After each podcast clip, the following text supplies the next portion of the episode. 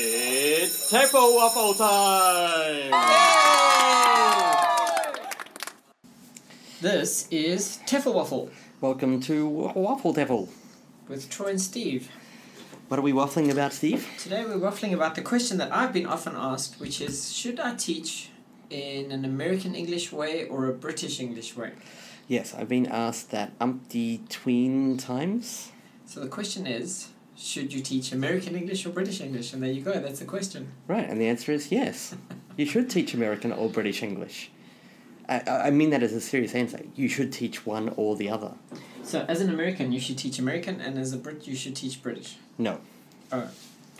You should teach one or the other, regardless. I'm an Australian, so should I teach American or British or Australian? Yeah, but what is Australian English? Uh, a weird hodgepodge of American, British, and made up Australian. And I'm a South African. So you sh- should teach things like. Oh no, man. Oh, shame, eh? Um, yeah. So the the your Yeah. your answer is be consistent. My answer is be consistent. Uh, I think. I think if you're going to answer this question, I can give the really simple answer, and it is a simple, consistent answer. Take a look at the book your students are using. If the book is uh, a British English, uh, for example, uh, it doesn't teach "Do you have any sisters?" It teaches "Have you got any sisters?" So it uses some British grammar. Uh, it teaches. Uh, let me think of a vocab area. It teaches Pavement. boot, not trunk. Okay. All right. Oh, hood, not bonnet. Oh, sorry, other way around. hood, bonnet, mm, bonnet, not hood. Yeah. Uh, then yes, from a vocabulary and grammar perspective, your students are going to have that grammar and vocab on their test most likely. Uh, therefore, teach them what th- they're going to need to know. Now, if they on their test, if they write hood instead of bonnet, it's not strictly speaking Wait. correct. Who's correcting the test? Well, you are. I am. Yes. Oh, then fine. Never mind. I don't care which oh, one. is there is there another option? Yeah, somebody's correcting it from the answer key. The Oh, answer key says bonnet, Yeah. and you used hood. You're wrong. Yeah. The answer key said, okay, the, the classic one for this, this is the one I actually use as, as an example in class. On the weekend, at the weekend, Yeah. where on the weekend is grammatically incorrect in British English, and at the weekend is grammatically incorrect in American English. Uh, so if, even if I'm, uh, it's a fair marker, if I'm correcting the exam, uh, and I'm quite fair, and I know that bonnet and hood are both fine, then I don't deduct a mark. But as an American English speaker, I don't know that on the weekend is acceptable and correct in British English, so I accidentally mark them wrong because to my eyes it's wrong. Right. So yeah, I've got to, I, I do have to differentiate between what's going to be on the test and what I'm going to mark on the test. Okay, but if there's two classrooms next door to each other, and one teacher has a, one classroom has a teacher who's sensitive to the differences and accepts both. Yep. And then the classroom next door has a teacher who's Uh, mono, m- mono Anglo. monodialectic. Ooh, Yeah. nice, nice. um, then he's going to mark that wrong, and so our students are going to have different uh, responses from the markers based on the fact teachers are either sensitive to the differences or not. Okay, so this this question is, should I correct the student's dialect? Not should I teach it, but should I correct it? Yeah, well, I, I think the big question here is since we have two standards.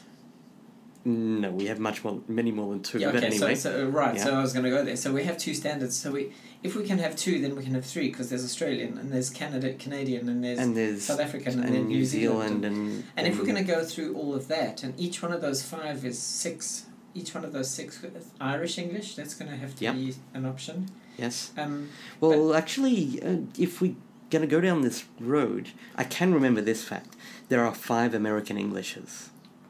There are five distinctly different uh, in terms of both grammar and vocabulary. Uh, so an easy one for anyone who's American would be: Do you call it pop or do you call it soda? Or the outlier: Do you call it Coke? Where every uh, carbonated beverage is a Coke, or is every carbonated beverage A a soda soda, or is it a pop, or is it a soda pop for that matter? Well, yes, and then there's also bucket and pail, um, depending if you're in the south or the north. And Uh, if you're from New York, you don't stand in line, you stand online. oh, do you indeed? Yeah. Mm. But you don't stand online or in line in the UK, you queue Mm. or queue up. Uh, but wait, there's, I can't actually remember the number, I think it's 19 British Englishes. Yeah, well, there's a lot, and and the thing the thing is, of course, that the more the more regional you become, the more dialectic it is. Yes. So the the more idiosyncratic it is. So somebody who's just come from Yorkshire. Arkansas. Arkansas. okay, Yorkshire. Yes, is going to have a very distinctive way of, of mostly pronouncing. Uh, well, yeah, okay, come back to the pronunciation one because that's a big topic. y- uh, yeah, but um, but In se- terms of semantics, Collocation, uh, even grammar to, s- to a smaller degree, vocabulary to a larger Well, degree. and pragmatically as well. I mean, a student says, "Can we say?" If somebody says, "How are you?" Can I say, "I'm good"? Well, then a British person would say, "No, you can't," and an American would say, "Sure, uh, that's just fine." Uh, I think the British person would be quite anal to say you can't say I'm good. Well, I mean, That's- I- that's pushing it quite far. good. No, No, no, well. no. You need a better example. Um, oh, uh, an American would never accept Happy Christmas Mm, ever, and a lot of Brits would. mm. Uh, now, whilst Merry Christmas is the common one, Happy Christmas in UK has become an acceptable alternative. Happy Christmas instead of Merry. But an American would always go, What? No, it's Happy New Year, Merry Christmas. That's Right. wrong collocation. So here we go. If if there are five or six or seven different standards which we're going to accept, Then there's 47. If yes, there's seven, there's then- 47. Yeah, well then, but then what about Singaporean English? Yeah, that's how it got to 47. Right. Yeah. Yeah. We have Um, to keep going. And then, I mean, look, uh, I remember it was a very passing thing in a, a paper that I was reading. They were talking about Indian Englishes, Mm. uh, the, the different, not Indian English as a dialect, Indian Englishes, Yeah. multiple different English language dialects within India. Yeah. Uh, and then there's there's probably 17 of those in India. Well, I mean, if we're going to take, even if we take Indian English as an English, um, then you've got sentences like, I'm understanding what you're talking about as a correct sentence because that's. And what is your good name, sir? Yeah. Yeah, yeah, which, well, which is actually grammatically not problematic, but It's not- pragmatically it's weird. Uh, Yes. Um, but I'm understanding what you're talking about, or I'm loving this. Well, let's become yeah, let's that's become become McDonald's. McDonald's. Yeah, uh, and and those kinds of things would be marked incorrect because understand is a state of verb and it doesn't Yep. take the present continuous tense, and this is the standard that we've all been following for the last two Forever. hundred years. But yeah. Um, well, the last recent forever, I should right. say. uh, so this is the question which we now face with with the World English's movement is is that English is no longer a monolith and there are lots of variations. But it always has been. It always has been, but But it just hasn't been recognized as being that way. and, and I think that teachers who know it are okay with it, but teachers who are and and particularly second language teachers, te- English teachers whose English hmm? teachers English teachers for whom English is not a native language. Oh, okay. non-native English teachers Yeah. have a big problem with this because the right, considering what is right, is important. And right is Right. right. Right. It's correct. And anything that's not correct is incorrect. Well, and I think for the students as well, because if they're learning English and they want to be correct, they want Yeah. to have uh, and the answer, which one do I use, teacher? right. If they want, if they're going to write an email, they're gonna they don't want to sound like English is a problem for them. They want to sound right. Um, Okay, let's let's take a, a simple example. So the reason why I remember the do you have have you got one is because it actually happened in my class quite recently. The students are uh, adult Thai learners, they all knew do you have any sisters? Or how many sisters do you have? They all knew it that way. None of them knew how many sisters have you got? Or have you got any sisters? None of them knew that. Okay. but that's what was in their book. And do you have was not in their book so in this case now i'm australian and do you have is fine and have you got is fine? But i know that in british english have you got's more common? And in american english do you have is more common? And i've even heard a lot of americans saying my teacher told me that have you got is technically incorrect and it's it's lazy english or it's slang or it's some other Okay. variation on Yes. it's not really correct. Uh, which is not true. It's not lazy or slang but it is regional Well, I've got a better example because this is one that actually does upset me because I think it's wrong. okay Um, and I've just got to think what it is. What would you what would what would you have done? What would you have done? Okay. Yeah. Then instead of have, what would you have done? It's of. What would you? no have that's done? wrong Yeah. no absolutely sorry that's that's not an english question Right. What, No, But it's no. but it's It's not. no, it is. no In in American English, a lot of Americans use this. as- ah so we're getting into the uh, if mistakes become common enough this is the induct this is the prescriptive descriptive argument when mis- mistakes become so common they become the norm. they no they become an acceptable alternative and perhaps long term they actually become the norm and the air quotes correct one starts to die out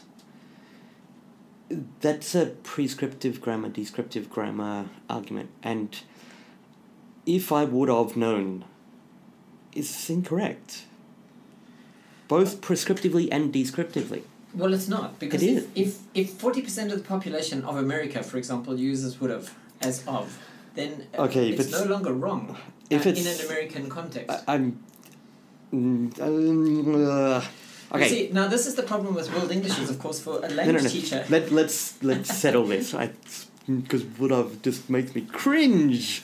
Okay, okay. Okay, so I'm going No, no, to open. I'm I'm going to give you a simple way of defining whether something is descriptively correct. So what is what is descriptive grammar? Uh, descriptive grammar is grammar that follows the patterns of usage across Okay. uh, the change. Follows Okay. the change. So we analyze what is the the standard, the commonly used grammar rules, vocabulary, etc., etc. Mm. and based on that common usage we then say therefore this is the the pattern which equals the rule that people follow right okay so i'm a native english speaker and you're a native english speaker Mm. if i hear you say i'm going to draw some money Which is what I'd say. which is what a south african would say to every other native english speaker except a south african that's wrong. Therefore it's wrong. It's only correct in south african english. It's not correct in standard english. So therefore it's descriptively incorrect. Okay, so so there's the hold that thought. Okay, so now now I've I've as a South African, I say that, and the rest of South Africa also says that. yes. I go into a classroom and I teach the students we can draw money from the ATM. yeah and then i come in behind you and slap you with a wet fish Yes, but now the students have said, well, my teacher taught draw some money.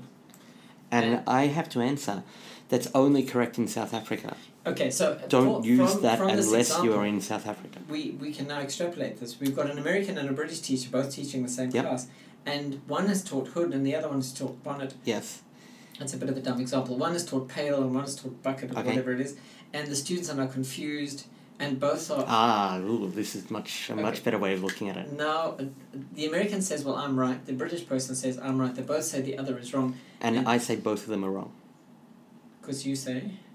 what was in the friggin' book that's going to be on the friggin' test Yeah, but okay, but draw. for flip and flip's sake Yeah, but that wasn't actually in the book. This is a, a sort of side topic, like like would have. It hasn't come up as an actual. One of the students has written would of. I mark it right. You mark it wrong. No. This thing, uh, all English speakers, with the exception of South Africa, know that draw money is not the standard. Okay? Therefore, it's not descriptively acceptable. An American English speaker will hear or see would of and go, that's incorrect. So that's not a dialect issue. That's a common error issue. That's the same if we're going down that road, then different spellings of there are all acceptable even though they're incorrect. If you spell it T H E R E or T H E Y apostrophe R E or T H E I R or T H I E R the, Yeah, yeah, but Oh. that's this is the thing. If if we've got world Englishes, if we've got multiple Englishes and each is slightly different, Yeah. then we don't have a right. but we do have a wrong. So what's wrong? Pail or bucket? Neither. They're both right. the teacher who's the the teachers who are being inconsistent are wrong. The teachers who are confusing their students are wrong.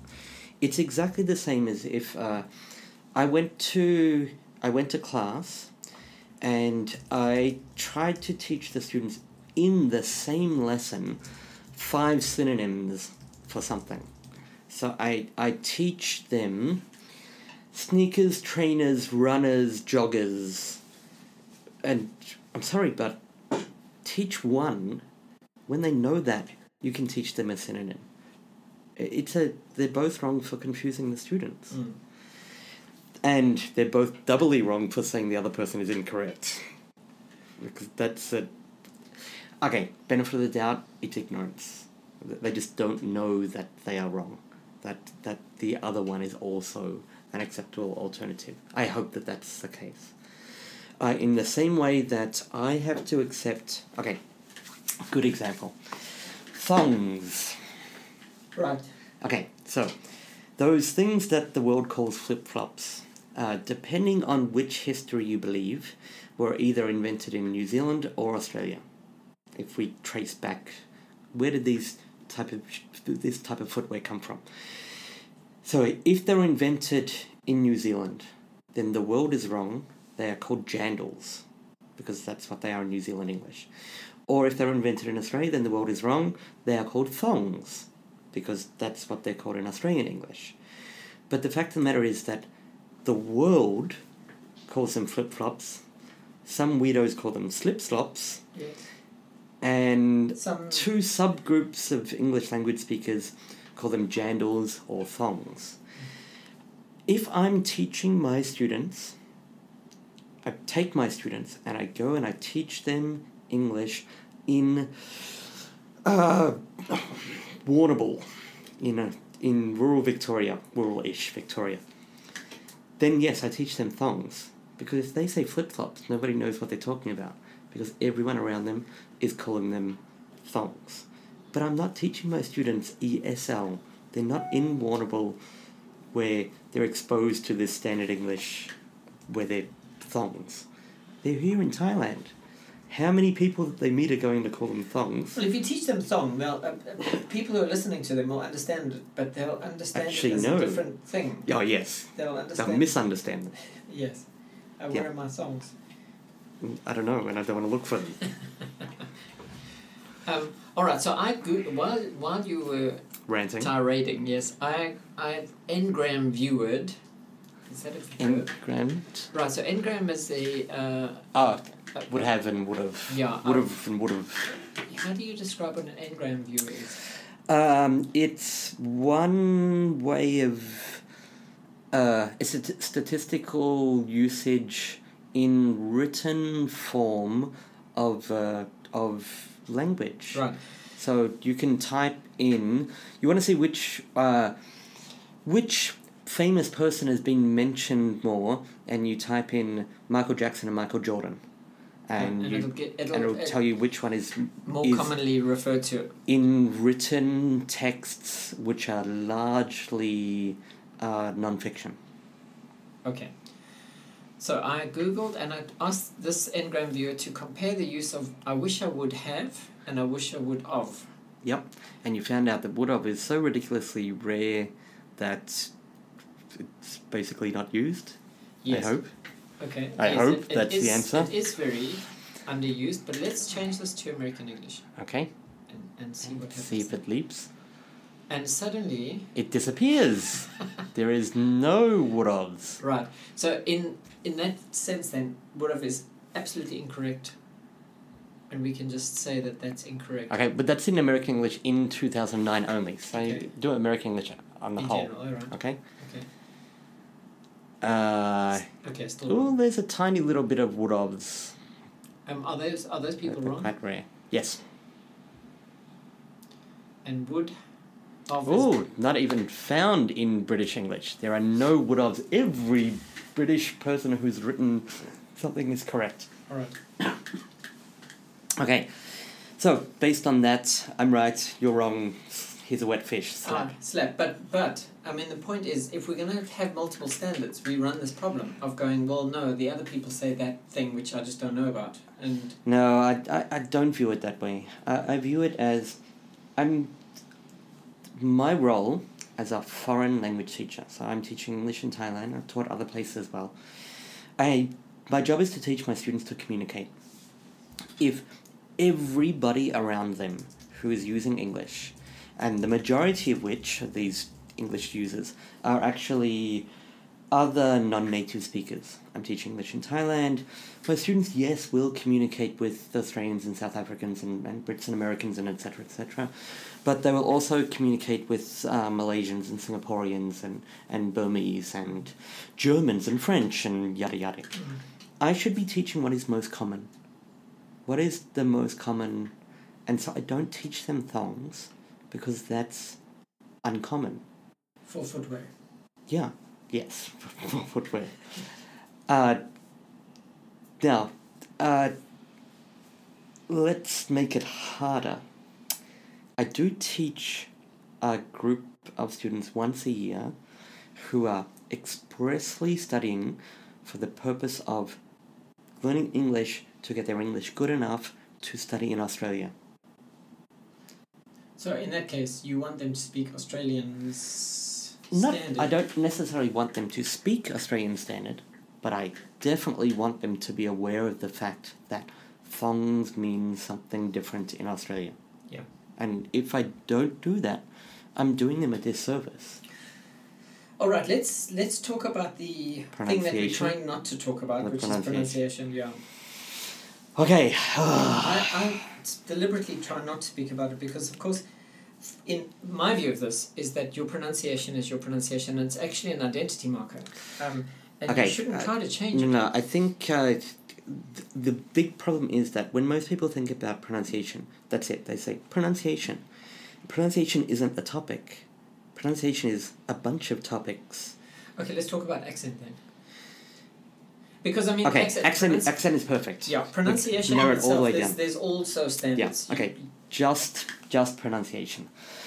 Uh, sorry, Just just, accent. accent. So, um, accent. Uh, I'm, I'm going to say that people often think what they think accent is isn't accent. What does accent? What is Acc- accent if it isn't what it? A lot of people think. Okay, watch, watch me speak. All right. Um, no, no, no. Do this for me. What? Uh, please give me a, speak like a Singaporean. Or I know it's hard, but you lived Uh, there for a while. cannot lie. A sentence, Yeah, please. no. Well, that is a sentence. Uh, no, I can't do it. I can't. Well, you're talking about with an accent, right? Yeah, do, just do. No, I just want you to give me a Singaporean English sentence.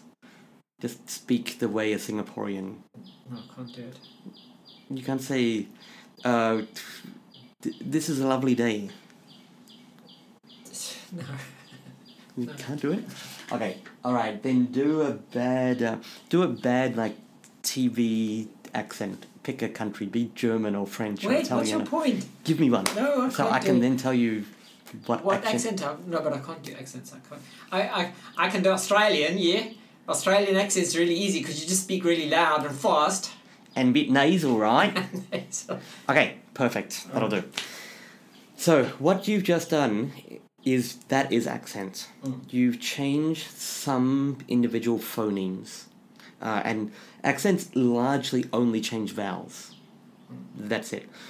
Okay, so if I go for a strong, a nice strong Afrikaans accent, so I change my k to g, okay, okay, I change it gay, and then I change my r to o. and you make every vowel a schwa. Okay, let's let's go to the park. Uh, Okay, okay. So I change three sounds. Okay, sounds, sounds. Okay, now I'm on four sounds. Okay, right. Oh, now I'm on five sounds. No, but what are you doing? Okay, so I've changed. But it's hard to stick to the accent. okay, so I've changed five sounds. Yeah. This is an accent. Six sounds now. Those six sounds, uh, I become a, I have a very strong accent by changing six. That's what accent is. I don't think you should teach accent. I think you, as an Australian, I don't think I should be saying out. I should be saying out, not out. Now, my out, out, out, out, that's still stronger than the British out, out, out.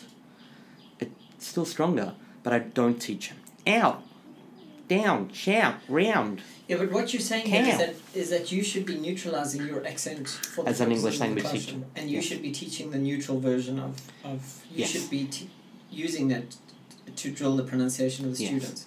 And if they have slight variations in it, I don't think it matters. Mm. I do think it matters if the phonemes that they're using make them misunderstood.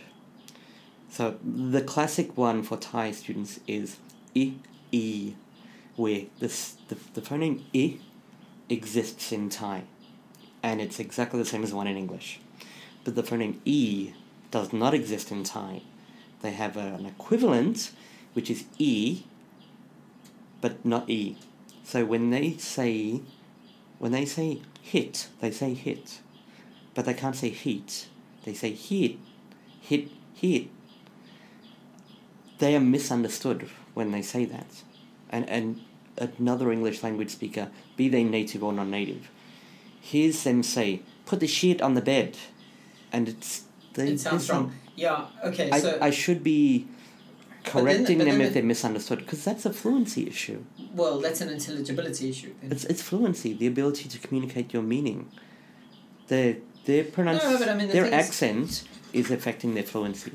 Well, th- but anybody who knows that accent well enough will know what they're talking, and anybody with enough contextual understanding of what goes onto the beds, if we're in a hotel, should understand what's going on as well. I don't know. I've stayed in some pretty crappy hotels. Nice pun there. yes. All right, so that's No, no. But the thing that uh, most people confuse the accent thing. They're Mm. actually talking about rhythm, word stress, sentence stress, intonation. Uh, all those things, ellipsis and Well, yes, those are- those and allusion and those are issues of pronunciation. Those, but those are issues of the rhythm of a particular language. And sometimes when we say you've got a strong French accent, we actually mean the sounds you are using are correct. So it's not a, a phoneme issue, it's a rhythm issue. This is a pizza. Da, da, da, da, da. That's not the rhythm of, that's not the word and the sentence stress. Yeah. So should we be teaching rhythm? Yes, teach the rhythm of standard English. That's it. And uh, the look, the American British pronunciation thing. I I don't like it, but I have to accept the fact that ask and ask are both correct because they're both what not just used but also accepted, understood uh, as correct by the majority of English language speakers. Therefore, which one's correct? Ask or ask? The answer is yes. They're both correct. Uh, what do my students need to know as opposed, uh, uh, you know, who are they going to be using the language with? I don't think it matters, ask and ask. I think everybody in the world understands that both of those are the same word. Mm. It doesn't matter. And on that very tolerant note, I think we've resolved nothing. yes, indeed. Let's have a word from our sponsors because they're important to us. Today, our sponsor is Iced Tea. Iced tea. Iced Tea, yes. Isn't that a bit sugary for Steve's taste? Well, there's sugary versions and non-sugary versions, and when you're thirsty and you've done a whole podcast, a nice clinky, Clinky, glass. yeah, of iced tea with ice in it. As long as it's got ice in it, then it's not overly sweet. yeah. So if you're not a sugary person, you can choose the non-sugary option. No, don't. They always have saccharin or some other weird additive in them that make them have a weird no, no, but there's some. Uh, well, there's some that are really not sugary at all. There's some. Yeah, I tried one in Thailand. It smelled like feet. Don't try that one. It- Anyway. it tasted okay, but I couldn't get over the odor. I was just like, what? Don't drink feet. And uh, teachers everywhere enjoy iced tea because they it helps soothe accent issues and calm nerves and All right, so see you next time. have yeah yeah okay great. Yeah. TEFL Waffle is proudly brought to you by the Non-Stop Wafflers, Troy and Steve. For any questions, comments, complaints, or queries, you can email teflwaffle at gmail.com or visit teflwaffle.com.